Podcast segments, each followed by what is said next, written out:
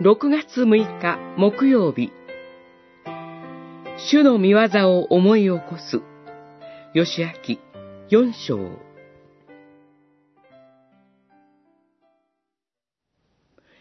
民の中から部族ごとに一人ずつ。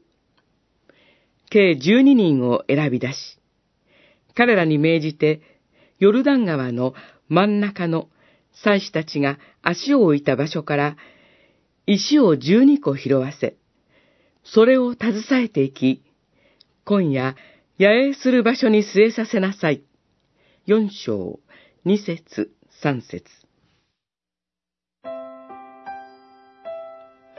ヨシアとイスラエルの民たちは、主の契約の箱を担いでヨルダン川を渡りました。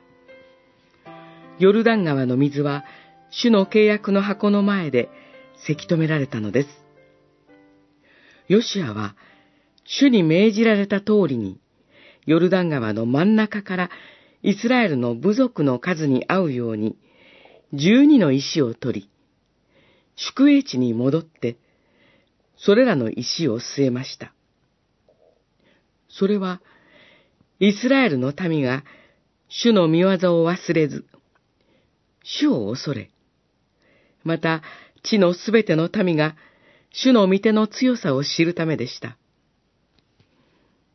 皆がヨルダン川を渡り終わると、ヨルダン川の水は元のところに戻り、以前のように岸までいっぱいになりました。その日、主はヨシュアを大いなるものとされました。ヨシアは、モーセの後継者となったのです。私たちも、それぞれの時に、それぞれの仕方で、主の見業を経験します。私は主の見業を思い続け、古にあなたのなさった奇跡を思い続け、あなたの働きを一つ一つ口ずさみながら、あなたの見業を思い巡らします。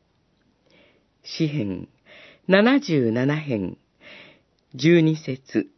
13節。私たちも静まって主の御業を思い巡らし、主に感謝を捧げましょう。